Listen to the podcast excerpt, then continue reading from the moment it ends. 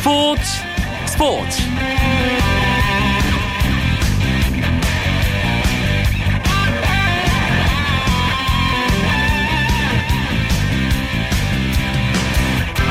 안녕하십니까. 금요일 밤 스포츠 스포츠. 아나운서 이광용입니다. 프로야구에서 엄청난 대기록이 나왔습니다. NC 라이노스의 에릭 테임즈가 KBO 리그 역사상 처음으로 40 홈런과 40 도루를 한 시즌 동시에 기록한 선수가 됐습니다. 그간 KBO 리그에서는 30홈런 30도루는 총 7번 나왔는데요. 모두 40, 40 문턱에는 가지 못했죠. 테임즈가 오늘 도루를 40개 채우면서 새로운 역사를 썼습니다. 한편 넥센의 박병호 선수도 한 시즌 개인 최다 53호 홈런을 때려내면서 역대 KBO 리그 한 시즌 최다 타점 기록까지 세웠는데요. 대기록 달성과 함께 포스트 시즌에 돌입하기 위해 매 경기를 포스트 시즌처럼 치르는 각 팀들의 절박함까지 더해져 프로야구의 열기, 막바지까지 정말 뜨겁게 달아오르고 있습니다. 오늘 경기 어떻게 됐을지 궁금하시죠? 프로야구 경기 상황을 비롯한 주요 스포츠 소식 정리하면서 금요일 밤 스포츠 스포츠 문을 활짝 열겠습니다.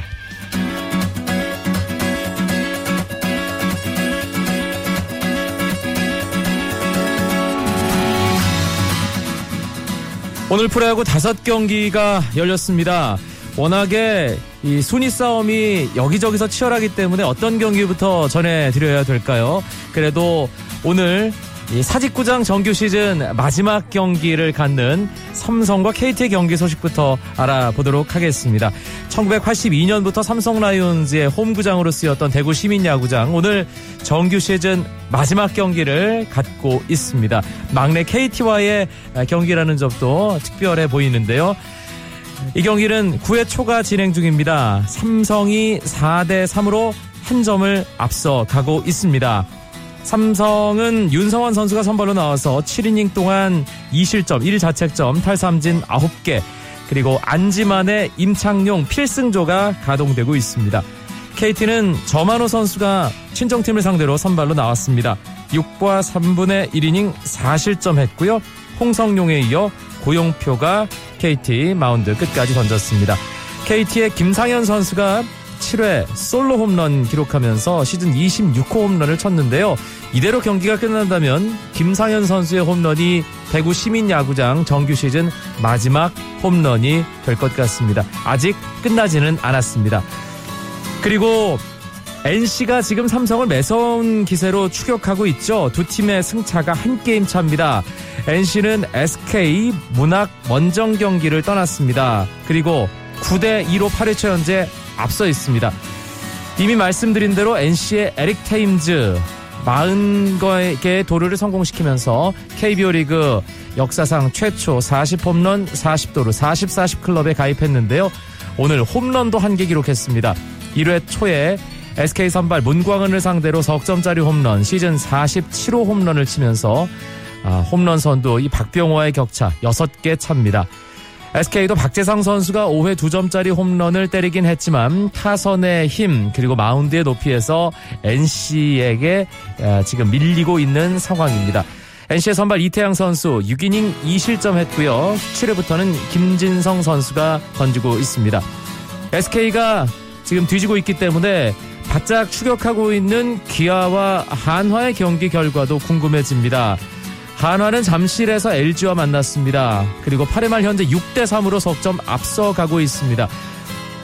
SK와 이 한화의 승차는 두 게임 차, SK와 기아의 승차는 한 게임 반 차인데요.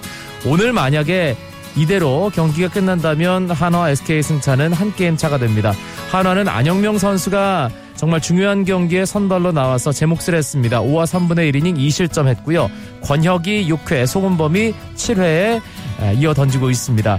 LG는 루카스 선수가 5와 3분의 2이닝 동안 4실점, 2자책점 기록했고요. 김선규, 윤지웅에 이어 이동현까지 마운드에 올라왔습니다. LG의 서상우 선수 4회 솔로 홈런, 시즌 6호 홈런 기록했습니다. 기아는 두산과 광주에서 홈 경기 치르고 있습니다. 1대 0으로 기아가 8회 초 접어들 때까지 앞서가고 있었는데요. 8회 초에 두산이 김재호 선수의 희생 플라이로 한 점을 뽑으면서 이 경기는 1대 1 두 팀이 맞서 있는 상황입니다. 두산은 넥센과 공동 3위, 기아는 5위 SK를 한 게임 반차로 쫓기, 쫓고 있기 때문에 두 팀 모두에게 정말 오늘 경기 결과가 중요합니다. 두산은 니퍼트 선수가 모처럼 에이스다운 피칭을 했습니다. 6이닝 1실점 탈삼진 11개 아주 잘 던지고 마운드를 함덕주에게 넘겼고요. 두산 스와잭까지 올라온 상황입니다.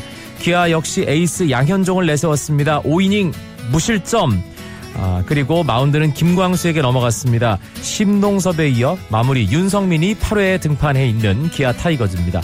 목동 롯데와 넥센의 경기 이미 가을 야구 탈락이 확정된 롯데 넥센을 상대로 아, 상당히 방망이 오늘 힘을 보여줬는데요. 하지만 역시 목동에서 넥센의 방망이가 훨씬 강했습니다. 그리고 그 중심에는 박병호 선수가 있었습니다.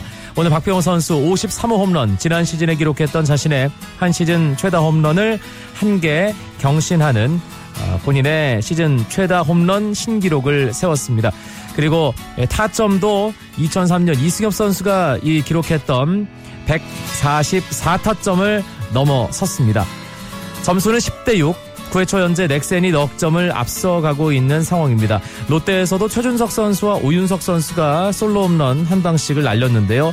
넥센은 스나이더, 유한준, 박동원 그리고 아까 말씀드린 대로 박병호까지 홈런 4방으로 타선의 힘에서 롯데를 앞서고 있습니다. KBL 프로농구에서는 고양 오리온이 창원 LG를 86대 82로 제압하고 선두를 질주했습니다. 오리온은 에런 헤인즈가 29득점에 13개의 리바운드로 더블 더블을 기록하며 승리를 이끌었고 정재홍과 문태종이 각각 15득점, 13득점으로 두 자릿수 득점을 올리며 힘을 보탰습니다. 반면 LG는 트로이 길렌워터가 22득점 8라운드 8리바운드로 분전했지만 패배로 빛이 발했습니다. 미국 프로야구 텍사스의 추신수 선수가 결정적인 볼넷으로 팀 역전승에 힘을 보탰습니다. 추신수는 LA 엔젤스와의 홈 경기에 2번 타자 우익수로 선발 출전해 3타수 무안타에 그쳤지만 1대1로 맞선 5회 볼넷으로 출루해 득점까지 올렸습니다. 텍사스는 LA 엔젤스에 5대3으로 이겨 와일드카드 진출권을 확보했고 남은 3경기에서 단 1승만 거두면 아메리칸 리그 서부지구 우승을 차지합니다. 한편 피츠버그 파이리츠의 강정호 선수가 선수들이 뽑는 내셔널리그 우수신인 최종 후보에 올랐습니다. 메이저리그 선수 노조는 강정호와 함께 시카고 컵스의 크리스 브라이언트, 샌프란시스코의 맷 더피가 2015 선수 선정상 내셔널리그 우수신인 최종 후보에 올랐다고 발표했습니다. 손흥민 선수가 빠진 잉글랜드 프리미어리그 토트넘이 유럽 축구 연맹 유로파리그 조별리그 2차전에서 무승부를 기록했습니다. 토트넘은 2015-2016 유로파리그 조별리그 J조 예선 2차전 AS 모나코와의 원정 경기에서 선제골을 지키지 못하고 1대 1로 비겼고 이로써 1승 1무를 기록하며 조 1위 자리를 유지했습니다. 독일 분데스리가 아우크스부르크의 삼총사 지동원, 구자철, 홍정호 선수는 풀타임 활약했지만 팀의 2연패를 막지 못했습니다. 아우크스부르크는 홈에서 파르티잔과 조별리그 L조 2차전을 치렀지만 1대3으로 패했습니다.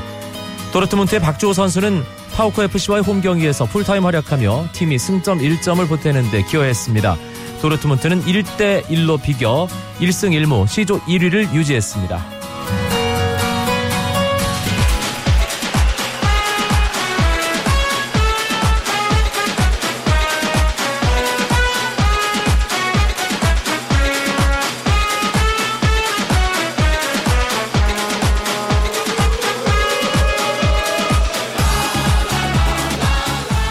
축구 이야기가 최근에 아주 풍성합니다. 축구 기자들과 함께하는 축구 이야기 축구장 가는 길 시작해 보겠습니다. 이야기 손님 두 분 먼저 소개해 드리죠.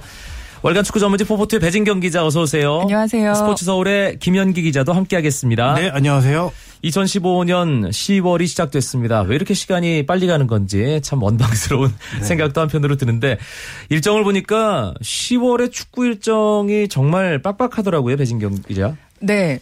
그 뭐 대표팀만 해도 지금 각급 대표팀의 경기 일정이 아주 알차게 채워져 있는데요. 네. A 대표팀부터 청소년 대표팀까지 경기가 줄줄이 있습니다. A 대표팀을 보면 8일에 월드컵 아시아 지역 2차 예선 4차전이죠. 그 쿠웨이트와의 경기가 예정돼 있고 13일에 서울에서 자메이카와 평가전을 갖습니다. 그 사이 올림픽 팀도 평가전을 치르는데요. 9일 어, 9일에는 화성, 12일에는 이천에서 호주 올림픽 팀과 두 차례 경기를 갖기로 했고요. 그리고 좀 먼 나라로 눈을 돌려보면 칠레에서 10월 17일부터 17세 이하 청소년 월드컵이 시작됩니다. 뭐 팬들은 아무래도 그 축구 천재로 소문난 어, 이승우 선수가 뛰는 무대로 좀 더 관심을 갖고 보실 텐데요. 뭐 이렇게 계속해서 연달아서 경기가 있으니까 뭐 음, 관심이 가시는 대로 어, 지켜보시면 재밌을 것 같습니다. 네, 뭐 그 사이사이에 K리그 클래식 챌린지 경기들도 많이 있기 때문에 축구 팬들 입장에서는 뭐 10월 정말 풍성하게 즐기시기만 하면 될 텐데 아, 그런데 정말 중요한 경기를 앞두고 있는 우리 가장 큰 형님 팀이죠. A 대표팀 조금 차질이 생겼습니다. 김현기 기자. 네. 어, 8일 열리는 쿠웨이트전 음, 아시아 러시아 월드컵 아시아 최종 예선 진출을 가늠한 아주 중요한 경기인데 그 경기를 앞두고 어, 우리 슈틸리케오의 두 날개 이청용 선수와 손흥민 선수가 부상을 당해서 어제와 오늘 사이로 모두 부상이 확정돼서 쿠웨이트전 결장이 확정됐습니다. 엔트리에서 빠졌습니다. 네. 이청용 선수, 손흥민 선수, 어, 물론 대표팀에 와서 힘을 실어주면 좋겠지만 몸 상태 잘 관리하는 게 더 중요한 문제니까요. 부상 상태가 어느 정도라고 하던가요, 배진경 기자? 예, 그 손흥민 선수 같은 경우는 왼쪽 족저근막염, 그러니까 발바닥 근육을 감싸고 있는 막이 지금 좀 약간 찢어진 상태라고 하는데요. 그 축구화를 신을 수가 없는 상태라고 합니다. 네. 대표팀에 합류를 못하니까 아마 최 소한 2주 이상, 그러니까 정확한 그 기간은 아직 발표가 되, 지 않았는데 2주 이상 그 회복이 필요한 것으로 보이고요. 이청용 선수의 경우 오른쪽 발목이 이제 그 팀 훈련 중에 부상을 당했는데 아, 역시 지금 2주 진단을 받은 상태여서 이번 A 대표 어, A매치 휴식기 동안에 그 회복에 좀 집중할 것으로 보입니다. 김현규 기자가 조금 전에 얘기했듯이 손흥민과 이청용 우리 대표팀의 좌우 날개가 이제 꺾 섞인 그런 셈이 됐는데 슈틸케 감독도 이 부분 분명히 고민이 될 겁니다. 네. 어, 지금 음, 왼쪽에 손흥민 선수, 오른쪽에 이청용 선수가 모두 이제 빠지게 됐죠. 사실 뭐 우리 대표팀에 좋은 뭐 미드필더들 또 많, 많이 있지만 이 두 선수 프리미어리그에서 뛰고 팀 내 비중이나 뭐 이청용 선수의 그런 정신적인 면, 손흥민 선수 최근 프리미어리그나 유로파리그에서 맹활약하면서 골까지 넣어주고 있는 것을 생각하면 타격이 좀 있는 것은 사실이거든요. 하지만 오늘 슈틸리케 감독의 결정이 또 주목되는 게 사실은 음, 이번 주 어, A 대표팀 명단을 발표할 때 7명의 예비 명단도 한, 한, 한 꺼번에 발표를 했습니다. 네. 그래서 그 중에 보면은 김민우나 김승대 같은 선수를 추가로 뽑을 수 있거든요. 예비 명단에서. 하지만 슈틸리케 감독이 대체 발탁을 하지 않고 그냥 두 선수 빠지고 21명 음, 지금 있는 그대로 가겠다 이렇게 선언을 한 것이죠. 음, 사실 예년 그 예전 감독들 팀 운영과 비교하면 슈틸리케 감독이 다른 부분이 참 많다고 느껴집니다. 김현기 기자가 조금 전에 얘기했듯이 이렇게 부상 때문에 빠지는 선수가 있으면 그리고 예비 명단까지 발표한 마당에 자연스럽게 두 명을 올리면 될 일인데 왜 굳이 그냥 21명만 아, 소집해서 가겠다고 얘기했을지. 음, 예. 그 제가 보기엔 그렇습니다. 불행 중 다행이랄까요? 그 슈틸리케 감독이 이런 상황을 이미 학습을 한 바가 있습니다. 어, 아시안컵 클럽으로 잠깐 그 기억을 회고를 하시면 아 그때도 딱 쿠웨이트와의 경기를 앞두고 비슷한 상황이 발생을 했는데요. 이청용 선수가 종아리 그 골, 어, 종아리 뼈에 실금이 가는 부상을 당했고 손흥민 선수가 네네네 네. 예. 그리고 손흥민 선수가 독감으로 그 쿠웨이트전을 앞두고 이제 컨디션 난조로 전력에서 빠지는 그런 상황이 있었습니다. 그러니까 부상 부위는 다르지만 이번에도 상황이 비슷한데 다행히 그 사이, 그러니까 지금까지 오는 사이에 여러 가지 대안들을 이제 슈틸리케 감독이 찾아가고 또 확신하는 어떤 그 과정들을 겪었거든요. 일단 전술적으로는 그 주 포메이션이 4-2-3-1 포메이션 외에 지난달에 라오스와 레바논을 상대로 활용했던 4-1-4-1 전술이라든지 어 그러니까 전술적인 변화를 줄 수 있는 그런 가능성이 있고요. 또 어떤 대형을 갖추느냐에 따라서 자연스럽게 선수 활용도도 좀 달라질 텐데 여기서 바로 그 슈틸리케 감독이 거둔 수학들이 좀 우리가 확인을 할 수 있는 어 그러니까 주목해 볼 필요가 있겠습니다. 네. 그러니까 예를 들면 뭐 권창훈이라든가 이재성이라든가 정우영 같은 새 얼굴들을 발탁한 부분도 있지만 어, 그 선수들의 경쟁력을 확보, 확보 한 것도 있지만 그러니까 멀티맨들의 활용도를 높, 높였다는 점이 있거든요. 그러니까 언급한 뭐 권창훈이나 이재성 그리고 또 기존의 구자철이라든가 지동원 또 남태희 같은 선수들이 기본적으로 공격 자원들이 그러니까 두 가지 이상의 포지션, 여러 포지션에서 좀 설 수 있는 그런 측면도 가능하고 네네. 중앙도 가능하고 그렇습니다. 그래서 다양한 조합이 가능해진다는 어떤 의미가 있겠고요. 그래서 당장 손흥민과 이 어, 이청용이 빠지는 자리에 뭐 그 좌우 측면은 구자철이라든가 이재성이라든가 권창훈이라든가 지동원 뭐 이런 선수들이 사실은 번갈아 가면서 좀 설 수 있는 음흠. 상황이어서 사실은 이 부분을 어 요번 대표팀 그 합류와 뭐 평가전 그리고 월드컵 2차 예선 경기에서 어 좀 주목해서 보신다면 어 새로운 좀 관전 포인트를 발견할 수 있지 않을까 싶습니다. 배진경 기자 얘기를 뭐 다시 한번 곱씹어 보면 어 23명에서 2명 부상 당했지만 대체하지 않겠어. 우리 21명으로만 가. 슈틸리케 감독의 자신감의 표현이라고도 볼 수 있겠네요. 김현기 기자. 네. 어, 아시안컵 때도 21명 갖고 멀티 플레이어로 24명, 5명이 효과를 냈기 때문에 이번에도 그런 21명 가지고 어떻게 결국은 조합의 문제죠. 네. 어, 뭐 여러 포지션 쓸 수 있는 선수를 과연 중앙에 넣을 것인가, 측면에 넣을 것인가 아니면 뭐 포메이션을 어떻게 가져갈 것인가. 21명 가지고도 충분히 우리가 이겨낼 수 있다. 그런 자신감을 갖고 있기 때문에 어, 그냥 정면 돌파를 선언한 것 같습니다. 지금 러시아 월드컵 아시아 지역 2차 예선 한창 치르고 있습니다.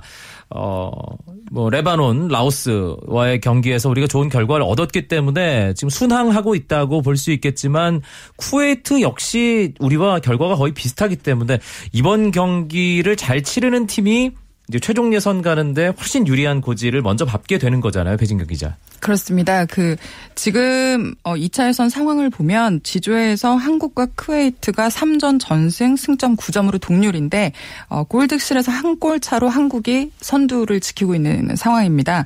그러니까 한국이 13골, 쿠웨이트가 12골을 기록 중인데 공경 그러니까 요번에 쿠웨이트 만나는 쿠웨이트는 공격력이 좋은 팀이라는 얘기죠. 그 앞서 말씀하신 뭐 라오스나 레바논 그리고 미얀마 같은 팀을 상대로는 사실 한국이 그 수비력을 점검하기에 조금 미흡, 미흡했다고 할까요? 뭐 아무튼 한국이 좀 일방적인 공, 경기를 주도를 했었었는데 요번에는 그 공격력이 좋은 쿠웨이트를 상대로 본격적으로 우리 그 수비진이 좀 시험대에 오르지 않을까 싶고요. 아, 사실 이 경기에서 이겨야지 우리가 선두 자리를 좀 더 공고히 하면서 최종 예선까지 어, 좀 순항을 이어갈 수 있지 않을까 싶습니다. 네, 다음 주 목요일입니다. 이 쿠웨이트와의 경기 그리고 어, 쿠웨이트전이 끝나고 나면 한국으로 들어와서 다다음 주 화요일 자메이카와 평가전을 어, 치르게 되죠, 김현기 기자. 네, 10월 13일 화요일 날 서울 월드컵 경기장에서 자메이카와 평가전을 치르는데 어, 자메이카가 뭐 우사인 볼트만 있는 나라가 아니고요. 네. 아, 두달 전에 북중미 카리브의 골드컵이라는 대회가 있습니다. 이게 이제 아시안컵이랑 똑같은 거죠. 그렇죠. 북중미 대회 최강자를 가리는 대륙 연맹컵인데 여기서 원래 이 대회가 미국하고 멕시코하고 결승전에서 만나서 항상 둘 중에 한 팀이 우승하는 이런 대회였는데 자메이카가 준결승에서 미국을 이겼습니다. 뭐 홈팀 미국을 이기면서 결승에 올라가서 뭐 멕시코한테 졌지만 음, 결국은 음, 준우승까지 차지하고 피파 랭킹도 50위권까지 올라오면서 경쟁력을 입증했거든요. 우리 대표팀 입장에서는 크게 두 가지죠. 첫 번째 좀 아시아를 벗어나서 새로운 스타일의 북중미 팀과 해본다. 그다음 두 번째는 피파 랭킹이 우리와 비슷한 50위권이기 때문에 이기면 피파 랭킹 점수를 많이 얻어서 또 더 상승할 수 있다. 네. 두 가지 포인트를 갖고 평가전을 할수 있을 것 같습니다. 우사인 볼트의 나라니까 선수들이 빠를 겁니다. 네. 수비 라인을 점검하는데 뒷공간 특히 안전하게 어, 방비하는 네, 그런 좋은 기회로 삼았으면 좋겠습니다. 자메이카전 말씀드린 김에 한 가지 안내해드리겠습니다. 저희가 추석 연휴 방송 중에 추석 깜짝 선물로 자메이카와의 평가전 입장권 준비해서 여러분 문자 신청받았습니다.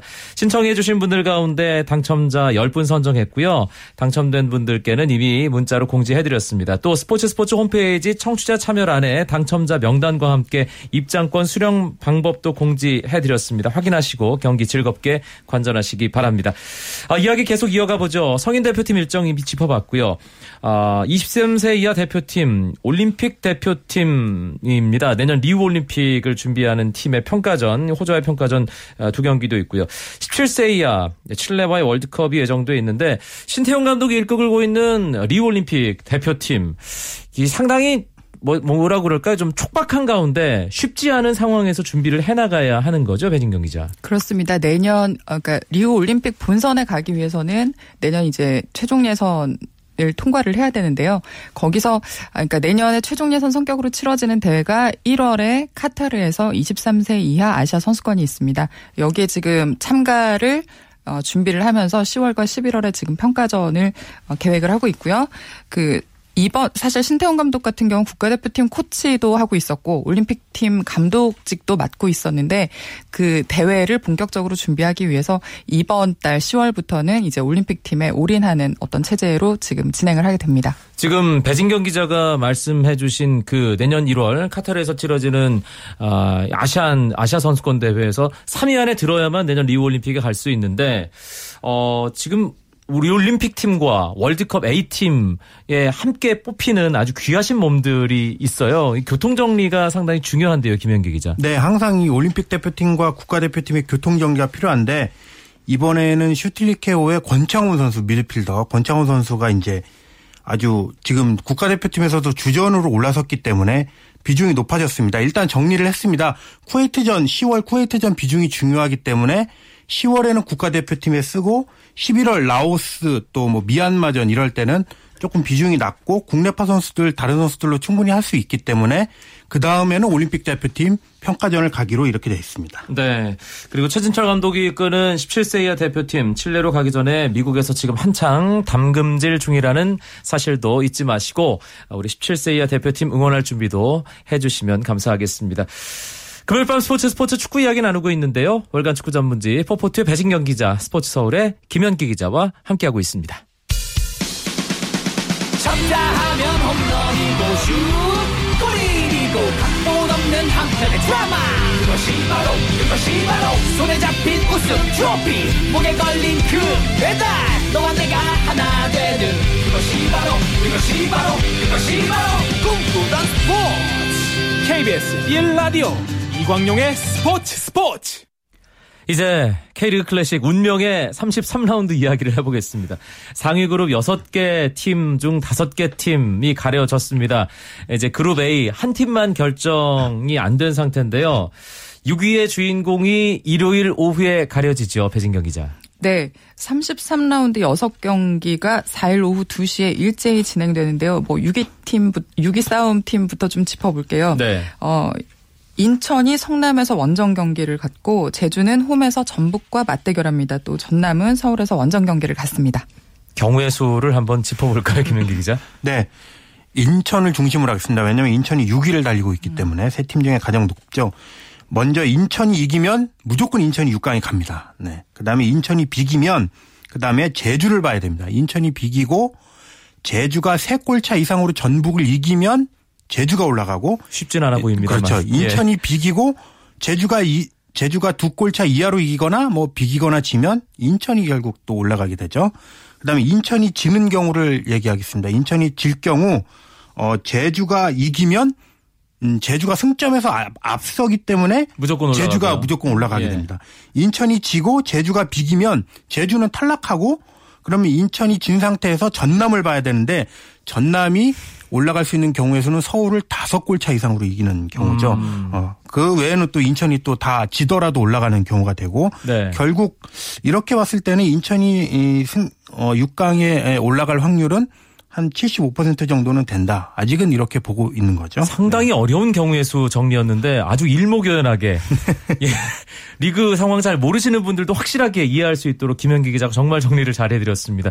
결전을 앞두고 있는 인천, 제주, 전남 구단 분위기는 어떨지도 궁금한데요. 네, 뭐 김영희 기자가 인천을 중심으로 일목요연하게 정리를 해줬는데 사실 인천이 가장 유리한 상황이잖아요. 그러니까 그 선 운명을 자신들이 선택할 수 있는 어떤 그런 그 위치에 있기 때문에 키를 주고 있으니까요. 그렇습니다. 그래서 2주 전에 사실 김도훈 감독을 만났을 때 감독이 아 여기서 지금 딱 정규리가 끝났으면 좋겠다라고 했는데 그런 말을 했었는데 사실 그때나 지금이나 같은 말을 하고 있습니다. 그러니까 어, 우리 스스로 해결할 수 있는 문제를 어렵게 만들지 말자라고 음. 이제 감, 어, 감독이 선수들한테 그렇게 좀 다독이고 있다고 하는데요. 사실 정상적으로 좀 침착하게 어, 제대로만 한다면 사실은 인천이 6위로 갈 가능성이 가장 높고요. 네. 제주 같은 경우는 사실 조금 심각해 보이는데요. 뭐 사실 제주는 말 그대로 인천 인천의 결과를 봐가면서 이겨야 되는 상황인데 상대가 전북이잖아요. 그렇죠. 뭐 리그 최강 팀이고 그래서 이 팀을 상대로 진짜 사활을 걸어야 된다. 왜냐하면 하위 스플릿으로 가는 거는 용납할 수 없다라는 게 사실 음. 구단 내부의 분위기이기 때문에 뭐 좀 전망하기로는 전북을 상대로 좀 모험을 걸지 않을까. 어, 그러니까 좀 어떤 힌트가 될 수 있는 게 8월에 있었던 서울전 같은 경우가 될 수 있을 텐데요. 쓰리백으로 전환을 해서 뭐 신예들을 다 투입시켜서 뭔가 좀 이렇게 한 방을 먹였던 것처럼 뭐 이번 전북전에서도 뭔가 좀 깜짝수라든가 이길 수 있는 어떤 카드를 다 꺼낼 것 같고요. 전남은 말 그대로 이제 운을 기대를 해야 되는 상황이니까요. 무조건 서울을 상대로 다득점 승리를 노리고는 있지만 쉽지 않아 보이는 게 사실입니다. 네. 그룹 A, 이 그룹 B, 이 상위 split과 하위 split 이게 워낙에 큰 차이가 있기 때문에 그 순위 하나 차이지만 정말 뭐 모든 것을 얻고 모든 것을 잃는 듯한 그런 이 당사자 구단들로서는 그런 느낌도 받을 수 있을 것 같습니다. 어, 일단 중간을 확인해봤고요. 위쪽은 뭐 또 상위 split 아, 이, 다섯 경기를 치르면서 저희가 순위 싸움 앞으로 짚어드릴 테고 강등권 경쟁 지금 어떻게 진행되고 있는지 어, 그 부분 저희가 아래쪽은 잘 얘기를 못 해드렸었잖아요. 김현기 기자. 네, 12개 팀 중에 12위가 바로 강등되고 챌린지로요. 네, 11위는 챌린지 이 플레이오프 승자와 이제 마지막으로 승강 플레이오프를 하게 되죠. 지금 12위 대전이 승점 12점에 불과하기 때문에 사실상 뭐 자동 강등이다 이렇게 봐야 되고 11위 부산이 24점입니다. 아, 24점인데 역시 부산이 지금 11위가 거의 유력한 상황입니다. 네. 사실은. 그리고 이제 10위가 광주인데 광주가 부산보다 11점 많은 35점이거든요. 어지간하면 광주와 부산도 뒤집 피기는 쉽지 않다 음. 이렇게 보고 있습니다. 챌린지에서는 어떤 팀들이 승격 클래식 승격을 준비하고 있습니까? 네, 일단 대구가 굉장히 좀 유력해지는 상황인데요. 승점 55점으로 지금 1위를 달리고 있고요. 2위가 상주인데 승점 52점. 근데 문제가 전역자가 발생을 한다는 점입니다. 네. 전력이 흔들리고 아무래도 좀 선수단의 그 개, 편이 불가피하기 때문에 상주는 시즌 막판에 늘 그래요. 늘 그렇죠. 예. 사실 지금 그래서 추격하는데 약간 그 뒷심이 딸리지 않을까 싶고요. 그 다음에 4위까지 플레이오프권에 있으니까 뭐 수원이라든가 지금 서울 이랜드가 어, 그두 팀을 계속해서 추격을 하고 있는 상황입니다. 알겠습니다. 아, K리그도 클래식 챌린지 끝까지 지켜봐야 알 수 있는 2015 시즌입니다. 오늘 축구장 가는 길 함께 꾸며드린 두 분 월간 포포트의 배진경 기자, 스포츠 서울의 김현기 기자 고맙습니다. 고맙습니다. 감사합니다.